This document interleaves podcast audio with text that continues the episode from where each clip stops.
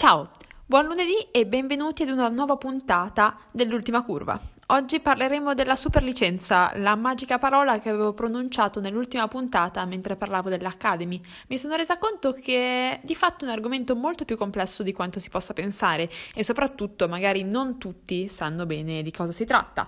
Quindi nulla, pensavo fosse interessante parlarne un po' di più. Dunque, cominciamo!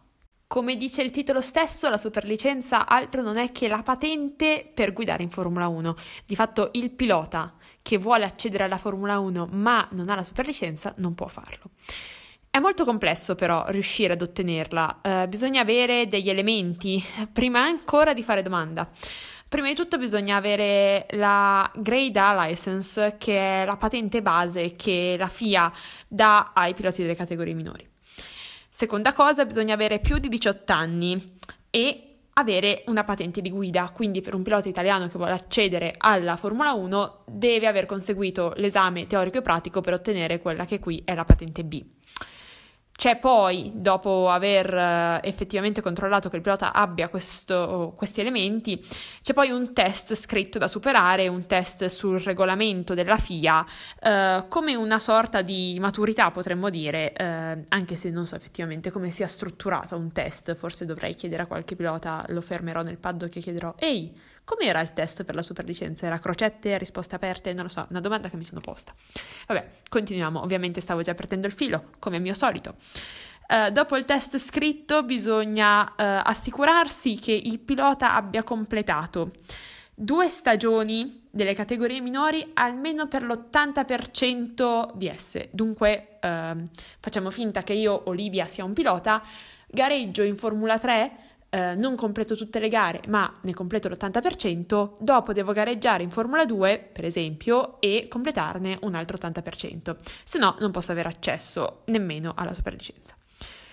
Ma questi elementi non bastano, perché per ottenere la superlicenza bisogna collezionare dei punti, per un totale di 40 punti.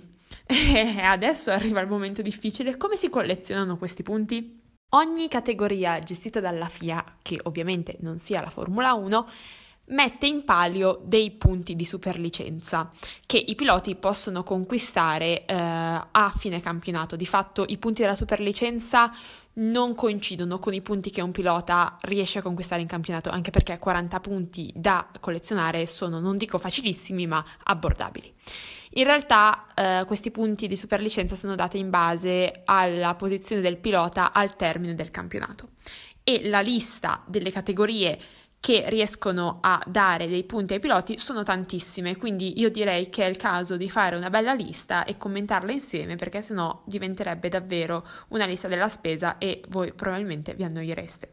La categoria che riesce a dare più punti validi per la superlicenza ai piloti è la Formula 2. Eh, I primi tre classificati riescono a conquistare addirittura 40 punti, quindi 40 punti possono essere conquistati anche solamente arrivando primo, secondo, terzo nella Formula 2. 30 poi al quarto classificato, 20 punti al quinto, 10 al sesto, 8 al settimo, 6 all'ottavo, 4 al nono, mentre il decimo classificato conquista 3 punti. Ecco, in realtà, eh, come ho detto, tutte le categorie gestite dalla FIA sono valide per la conquista dei punti per la superlicenza, anche l'IndyCar. Di fatto l'IndyCar è la seconda categoria che dà più punteggio, con 40 punti al primo, 30 al secondo, 20 al terzo e via dicendo. Uh, sto seguendo ovviamente l'ordine che mette i campionati che danno più punti in cima fino ad arrivare all'ultimo campionato che poi comunque vedremo, che dà il minor numero di punti. Sotto l'IndyCar c'è la Formula 3, con 30 punti al vincitore, 25 al secondo classificato e 20 al terzo. Di fatto, ovviamente, la Formula 2 tra le categorie minori è quella che dà più punteggio, ma se già un pilota vince la uh, Formula 3, arrivando quindi a conquistare 30 punti, ci si rende conto di quanto sia vicino la possibilità di riuscire a conquistare la superlicenza. Anche la Formula E eh, è calcolata come una categoria minore perché dà lo stesso identico punteggio della Formula 3. Quindi sempre 30 punti al primo, 25 al secondo, 20 al terzo, vabbè, non c'è bisogno che io ve lo ripeta, penso abbiate capito. Anche il WEC quindi ci si sposta sulle ruote coperte, riesce a dare dei punti. Ecco, qui eh, entra in gioco la mia eh, scarsissima conoscenza del mondo del WEC, davvero ve lo prometto, appena avrò un attimo della mia vita cercherò di recuperare almeno le conoscenze base perché non ne so niente. Quindi eh, il punteggio più alto dato nel, nel WEC riguarda la categoria LMP1, Possibile si dica così? Non ne sono sicura. Esperti di WEC, eh, non venitemi a cercare con delle spranghe, ma se me lo volete spiegare gentilmente, ecco, io ve ne sarei grata, anzi, eh, davvero, vi ringrazierei tantissimo. Uh, quindi, questa categoria dà 30 punti al vincitore, come la Formula 3 e la Formula E, ma 24 al secondo classificato al posto dei 25 delle categorie che abbiamo appena uh, analizzato e 20 al terzo classificato e via di seguito. La formula regional invece ovviamente scende di punteggio, questo perché ci stiamo abbassando di livello eh, nelle formule minori, questo discorso che abbiamo già fatto più di una volta nelle scorse puntate. Allora, 25 punti validi per la superlicenza vanno al primo classificato, 20 al secondo, 15 al terzo. C'è poi la superformula. Ma che cos'è la superformula? La superformula è eh, una categoria giapponese Viene conosciuta da chi segue la Formula 1 per diversi motivi negli ultimi anni, prima di tutto per Liam Lawson che ci sta correndo in questo esatto momento, non esatto, insomma, quest'anno. Ma in passato ci aveva corso anche Pierre Gasly prima di approdare in Formula 1. La Superformula di fatto è un passaggio, non è mai l'obiettivo, è una cosa che mi aveva scritto un ragazzo su Twitter una volta. Quindi i piloti che vanno a correre in Superformula lo fanno un po' per fare in modo da eh, aggiungere punti alla propria superlicenza, un po' per fare esperienza e riuscire a tornare in Europa eh, come piloti più completi. Ecco, la super eh, formula dà 25 punti al vincitore, 20 al secondo e 15 al terzo, quindi esattamente come la formula regional. Torniamo al WEC eh, che dà ancora una volta molti punti, possiamo dire, uh, ai partecipanti, però questa è la categoria LMP2. Spero di starlo pronunciando giusto perché sono diverse le categorie del WEC che riescono a dare dei punti di superlicenza, quindi non vorrei pronunciarle tutte sbagliate per l'intera puntata del podcast, ecco. Quindi 20 punti al vincitore, 16 al secondo, 12 al terzo classificato. Lo stesso identico punteggio, quindi sempre questi tre numeri, viene ripetuto anche nel GT giapponese, di cui non sapevo l'esistenza. Spero sia una categoria interessante perché non, non sapevo esistesse davvero, come alcune altre categorie che poi nomineremo più tardi.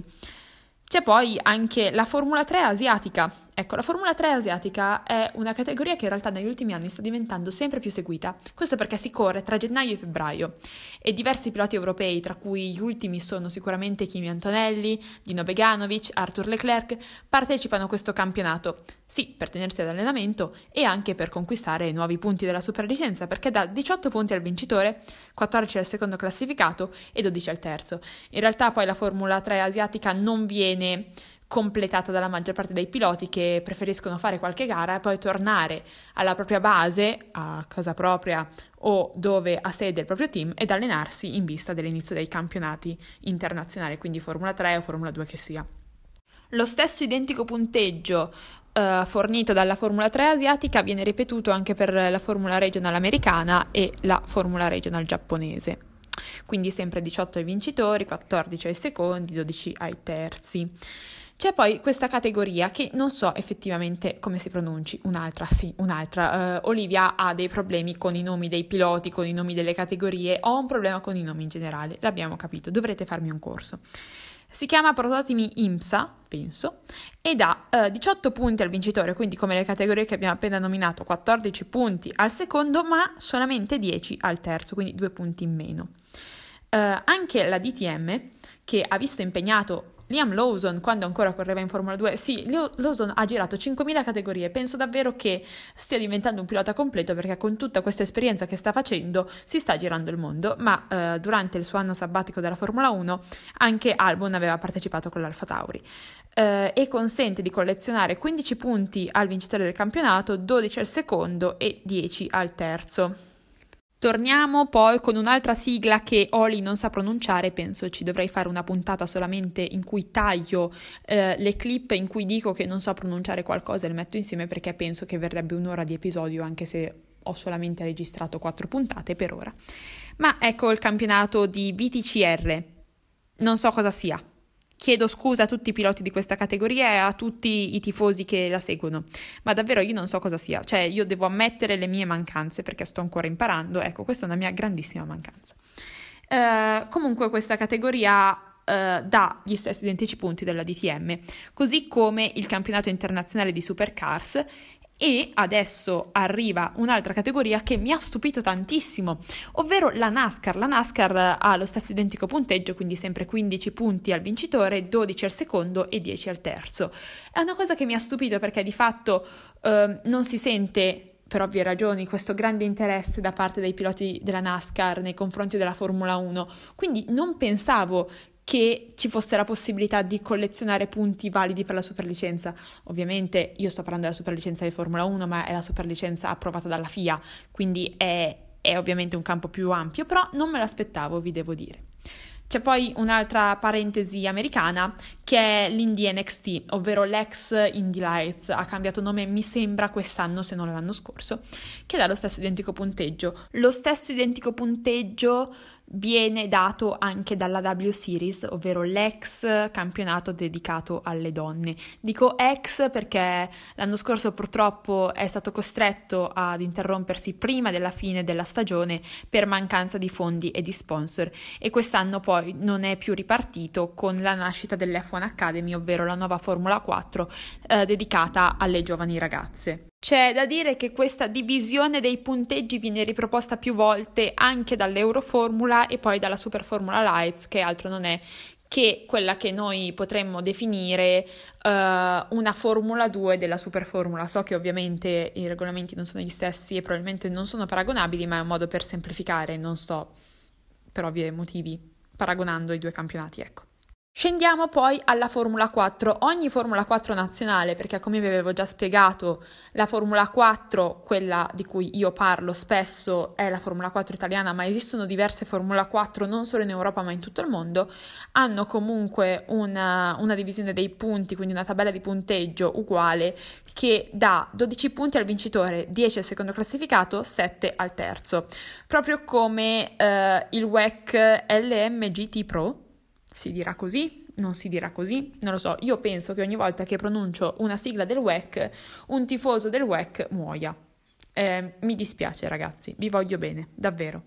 Segue poi un'altra categoria di prototipi eh, dal nome per me impronunciabile, ovvero i prototipi ELMS. Sarà giusto? Non sarà giusto? Mi sto ponendo un sacco di domande mentre registro questa puntata, ve lo giuro che comunque dà 10 punti al vincitore, 8 al secondo e 6 al terzo. Ovviamente stiamo scendendo come avrete notato perché abbiamo iniziato uh, questa lunghissima lista con i 40 punti della Formula 2 e stiamo scendendo fino ai 10 e non sono nemmeno i punteggi più bassi che vedremo. Comunque questo punteggio utilizzato Uh, utilizzato, questa tabella di punteggio utilizzato da, da, questa categoria viene poi riproposta anche nell'IMSA GTLM.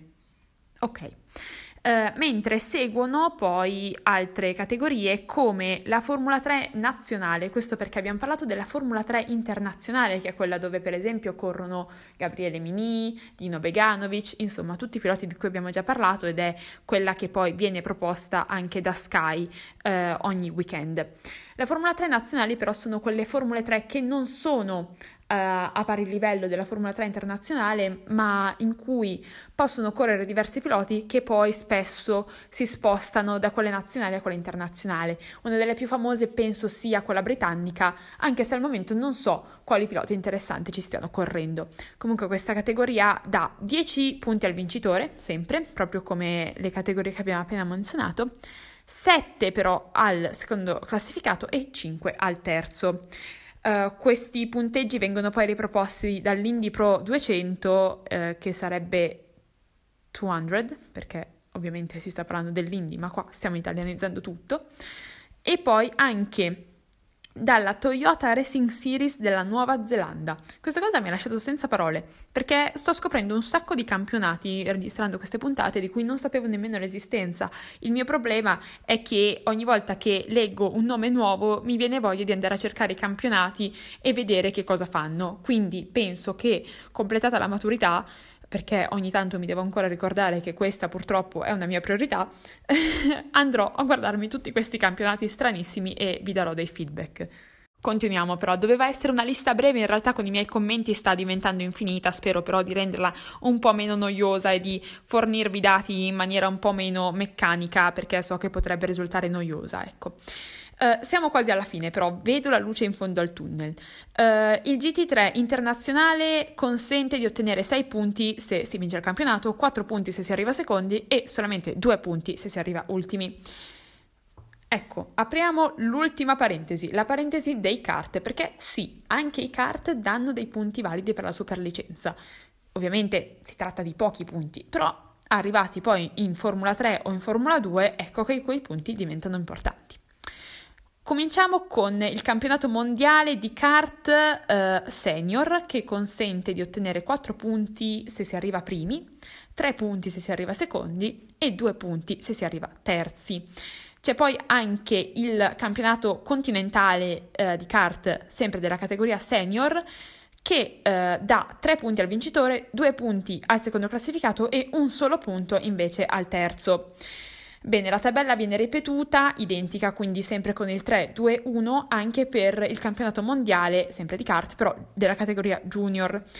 Il campionato continentale, invece, della categoria junior permette di ottenere due punti se si vince il campionato e un punto se si arriva secondo, mentre il terzo classificato in questo caso non prende punteggio.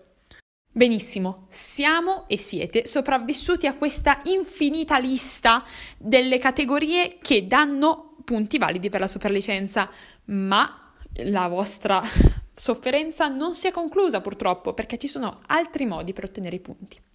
Prima tra tutti il Gran Premio di Macau. Ecco, se siete dei nuovi tifosi e vi siete avvicinati da poco al mondo delle formule minori, mi dispiace per voi, per il semplice fatto che non avete ancora visto il Gran Premio di Macau, quella che io considero la più grande festa delle categorie minori.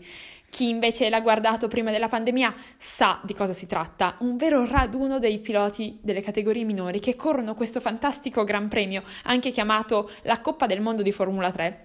Ecco, il vincitore riesce ad ottenere 5 punti della, della superlicenza solamente vincendo questa gara ed è davvero una cosa pazzesca. Infatti, mentre scrivevo que- i miei appunti, mi sono messa a pensare quanto sarebbe bello se tornasse e io spero vivamente che l'anno prossimo, finalmente, adesso che la pandemia dovrebbe essere ufficialmente terminata, nella speranza che non arrivi un'altra catastrofe o ci rapiscano gli alieni, ecco, spero che si riesca a riorganizzare perché penso che sia davvero un evento incredibile per i tifosi e in primis per i piloti e per le squadre perché l'atmosfera che si respira è davvero impressionante e io sempre nei miei grandissimi sogni, perché non so mai stare con i piedi per terra, spero un giorno di poterci assistere perché penso davvero che sarebbe il sogno di una vita. Ma continuiamo, ecco, quali sono gli altri modi per riuscire ad ottenere punti per la superlicenza? Completare un'intera stagione senza perdere alcun punto a causa penalità. Nel senso, quando voi vedete i comunicati della FIA che escono, Uh, c'è spesso scritto tre posizioni di penalità e due punti. Ecco, quei due punti ovviamente uh, sono i punti detratti dalla, dalla licenza e uh, non prendere punti di penalità significa arrivare a fine stagione ed ottenere due punti in più eh, invece sulla superlicenza. Infine, un altro importante strumento che i piloti e le academy soprattutto uh, usano è quello di completare 100 km in una prova libera di Formula 1 ed è proprio per questo che esistono le prove libere uh, create ideate per i rookie in modo che i piloti prescelti, che spessissimo sono delle academy per ovvie ragioni, riescano a poter uh, correre questi 100 km ed ottenere un punto valido per la superlicenza. E in tutto ciò io mi scuso perché sto registrando, ma sta per arrivare un temporale assurdo a casa mia e si sentono i tuoni. Io spero che nella registrazione non si senta, ma nel caso si sentissero strani rumori è per questo motivo. Purtroppo non so ancora controllare gli eventi atmosferici. Bene, avete una panoramica generale su cos'è la superlicenza, su come funziona, ma è sempre stata così? No, in realtà no. C'è stata una modifica dopo il 2016. Di fatto io ho aperto questa puntata dicendovi che bisogna avere 18 anni e avere la patente. Ecco, quest'avere 18 anni non vi ha ricordato qualcuno? Un certo olandese due volte campione del mondo? Una certa persona che si chiama Max Verstappen? Sì, ecco, probabilmente ve l'ha ricordato perché, per chi non lo sapesse, Max Verstappen è arrivato in Formula 1 nel 2015 che aveva ancora 17 anni e anzi ha debuttato a bordo di una macchina di Formula 1 il 3 ottobre del 2014 durante le prove libere di quell'infausto Gran Premio del Giappone. Ecco, eh, dopo aver permesso a Verstappen di arrivare in Formula 1, perché di fatto eh, Max aveva tutti eh, quelle che erano le linee guida che la FIA aveva indicato per accedere alla Formula 1, ehm, si sono resi conto che forse per non far arrivare i ragazzini troppo giovani eh, era il caso di modificare un po' il regolamento. E quindi l'hanno cambiato perché prima del 2016 era molto semplice accedere alla Formula 1. Oddio, signor giudice, molto semplice è un eufemismo, direte voi, perché non è che io posso alzarmi e andare lì e dire ehi, mi fate arrivare in Formula 1. No, ecco, non così semplice, ma era relativamente semplice. Bastava vincere un campionato tra la GP3 e la GP2, ovvero i vecchi nomi della Formula 3 e la Formula 2 e poi completare un test privato con un team di Formula 1 in cui il pilota doveva arrivare eh, a, e raggiungere i 300 km orari. Bene, e così eh, i cancelli del paddock eh, si aprivano. Uh, dunque Verstappen è arrivato, non dico tranquillo, ma quasi in Formula 1, mentre adesso riuscire ad approdare in questo magico mondo è molto difficile e ce lo racconta Colton Herta, um, un dramma, un dramma, anzi più che un dramma, um, che ha in qualche modo fatto infuriare il paddock lo scorso anno. Prima di parlare però della questione ERTA è meglio fare un passo indietro e dirvi una cosa fondamentale che mi sono dimenticata di dire. Beh, eh, non sono proprio con i piedi per terra, l'avete notato, ma perdonate questa interruzione. Continuiamo. Allora, i punti quindi i 40 punti, sono validi solamente per tre anni. Questo vuol dire che se io, Olivia, oggi decido di cominciare a collezionare i punti per la superlicenza, saranno validi per il 2023, 2024 e 2025. Arrivata poi nel 2026, invece i punti collezionati nel 2023 smetteranno di essere validi, quindi di fatto scompariranno. Ma perché questa cosa è importante? Perché c'è stato il Covid Infatti 2020-2021 hanno avuto delle agevolazioni da parte della FIA, nel senso che eh, la FIA ha detto esplicitamente che se un pilota fosse arrivato ad avere quasi i punti eh, per riuscire a conquistare la superlicenza, ma quei punti mancanti eh, potessero essere attribuibili al Covid, la FIA avrebbe in qualche modo chiuso un occhio. Questo perché ovviamente un pilota non poteva decidere quando la pandemia sarebbe scoppiata e quando sarebbe terminata. Ecco, adesso parliamo del caso Erta, perché scoprirete che in realtà la cosa era davvero vicina alla pandemia e quello che vi ho appena detto sarà fondamentale per il povero Colton Erta. Innanzitutto, chi è Colton Herta? È un pilota di IndyCar di 22 anni, tra l'altro il più giovane vincitore di una gara di IndyCar che il campionato e che la storia abbia mai visto. Per me è un vero talento, ma questa probabilmente è un'altra parentesi che dovrei aprire in un secondo momento. Non si sta parlando della bravura dei piloti, anche se a me piace sempre farlo. Si sta parlando però del pilota. Perché questo pilota aveva bisogno della superlicenza? Perché l'anno scorso quando si già, già, si vociferava, in realtà non era ancora ufficiale, che Gasly avrebbe lasciato l'Alfa Tauri per muoversi in Alpine, Helmut Marko e la Red Bull in generale cercavano un sostituto da mettere in Alfa Tauri. Dall'Academy non sembravano esserci piloti pronti. Il più pronto era Liam Lawson, che ha chiuso poi il campionato in terza posizione, ma la Red Bull non ha mai ritenuto particolarmente pronto per la Formula 1. Ecco, quindi bisognava cercare un'altra soluzione. Gli occhi della Red Bull si spostano in America, fino in IndyCar, e notano questo giovane, molto bravo, molto talentuoso, che potrebbe fare al caso loro. Ma c'è un problema. Colton Herta ha solamente 32 punti sulla superlicenza. Anche se avesse completato tutte le prove libere dal momento in cui è stato identificato dalla Red Bull fino alla fine stagione, quindi fino ad Abu Dhabi, non sarebbe riuscito ad arrivare a quei 40 punti necessari. Dunque, ecco che la Red Bull si inventa, o meglio, cerca di approfittare di uno stratagemma. Va dalla FIA e spiega che, essendo l'anno scorso il 2022, beh, eh, Colton Herta avrebbe avuto la possibilità di essere aiutato perché nel 2020 c'era stata la pandemia, quindi quei tre anni non potevano effettivamente essere conteggiati e forse senza la pandemia sarebbe riuscito ad avere quei 40 punti. No, la FIA dice no. Quindi niente, non si può fare. La Red Bull insiste, ma non riesce ad ottenere la superlicenza per ERTA. Ovviamente eh, la storia muore lì. Tra le mille polemiche dei piloti e dei tutti i tifosi dell'IndyCar che dicono sì, ma noi americani, quando avremo una possibilità di muoverci in Formula 1, se mai vorremmo? Beh, questo è un altro discorso davvero ampio e davvero difficile da spiegare in questi pochi minuti. Anche qua, forse ci vorrebbe un altro episodio a parte. Sto aprendo tantissime eh, parentesi, me ne rendo conto. Torniamo a noi. Ecco. Di fatto poi la Red Bull sappiamo cosa ha fatto. È andata a cercare Nick De Vries, eh, ex campione del mondo di Formula E, che poi si è spostato in Formula 1. È un rookie di fatto, ma è un rookie con molta esperienza. Questo perché è campione del mondo, ma anche debuttante in Formula 1. Insomma, una situazione molto strana. Chi però ci è rimasto più male è ovviamente Colton Herta, con i suoi 32 punti di superlicenza. Va bene, forse ho esaurito le informazioni sulla superlicenza, o meglio, quasi. Perché la superlicenza, ovviamente valida per la Formula 1, funziona come una vera e propria patente, scade quindi, ha un anno di, di validità. In quest'anno un pilota può avere un massimo di 12 punti di penalizzazione, quindi è come se ad ogni eh, penalità che comporta la perdita dei punti venissero scalati da una patente. Ecco, dobbiamo proprio immaginarcela così. Dopo aver perso 12 punti oppure di più, ecco che scatta il ban per un gran premio. E chi sta rischiando in questo periodo è Pierre Gasly, lo sappiamo. Uh, di fatto in Australia Gasly stava per rischiare il ban perché non gli mancano più punti, non può perdere più nemmeno uno. Uh, in Australia era entrato in contatto con uh, il suo compagno di squadra Esteban Ocon in quel folle incidente che li aveva visti coinvolti negli ultimi giri del Gran Premio d'Australia dove fortunatamente tutti ne erano usciti illesi. In quel momento Gasly rischiava davvero di non poter partecipare al Gran Premio successivo, ma Ocon aveva in qualche modo passato l'incidente come una casualità di gara e non c'era bisogno di togliere dei punti dalla superlicenza di Gasly.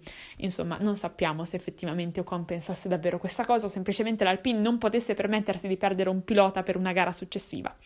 Di fatto Gasly per ora è salvo, però io gli direi di stare un po' attento perché il primo sforo e non lo vedremo per un weekend. Va bene, adesso vi ho detto davvero tutto sulla superlicenza. Ma un attimo. Uh, è tempo di un momento per me particolarmente importante, la rassegna stampa dei momenti salienti di Formula 2 e Formula 3 questo weekend, ovvero le categorie che questo fine settimana correvano in Spagna proprio con la Formula 1. Per quanto riguarda la Formula 2 si è riconfermato il dominio non solamente di Vesti ma della Prema, Vesti che ha vinto gara 1 sul bagnato in mezzo al caos che solamente le formule minori sul bagnato possono offrire, mentre gara 2 è stata vinta da Berman. Vesti ovviamente riesce così ad allungare la sua leadership eh, in campionato, ad allontanarsi da Purcher e eh, il pilota dell'Academy della Mercedes sembra prendere il largo, anche se prendere il largo in Formula 2 è sempre molto relativo. In Formula 3 invece ci sono stati dei cambiamenti in classifica, non per quanto riguarda la leadership, questo perché è sempre Bortoleto a uh, guidare la classifica, mentre secondo si piazza adesso uh, Martì o Marti, che dir si voglia, in realtà molte persone lo leggono in maniera differente, ma essendoci l'accento sono abbastanza sicura si dica Martì che ha vinto uh, gara 2 uh, eh, proprio oggi, stamattina, e quindi è riuscito a scavalcare Mini e Beganovic. Beganovic che a sua volta è riuscito a scavalcare Mini e adesso si trova in terza posizione in classifica perché Mini ha concluso il weekend senza collezionare nemmeno un punto. Uh, mentre gara 1 è stata vinta da, da O'Sullivan che però è settimo in campionato e quindi al momento non è, non è in lotta per il titolo. Ecco. Queste uh, Formula 2 e Formula 3 si prendono una pausa, torneranno a Spielberg, quindi a fine giugno, uh, quel weekend che è a cavallo tra il 30 di giugno e il 2 di luglio, perché di fatto in Canada non corrono. Niente, è un mese in cui eh, ovviamente team e piloti potranno concentrarsi sui propri punti deboli e poi tornerà il campionato più interessante di prima in entrambe le categorie. Questa è la mega puntata sulla superlicenza. Uh, vi lascio in pace dopo avervi bombardato di informazioni questo lunedì, me ne rendo conto. Uh, ci sentiamo lunedì prossimo, noi ovviamente scuola permettendo, ma il mio ultimo giorno sarà l'8 di giugno, quindi questo giovedì finisco scuola per sempre e dovrei avere un po' di tempo per registrare il nuovo episodio. Spero vi sia piaciuto. Uh, come sempre, se avete domande, cose da farmi, potete scrivermi su Twitter, su Instagram, da qualsiasi parte, anche per email, cioè se volete, è, è la stessa cosa e ovviamente vi risponderò. Niente, buona settimana, buona giornata, uh, ciao, Oli!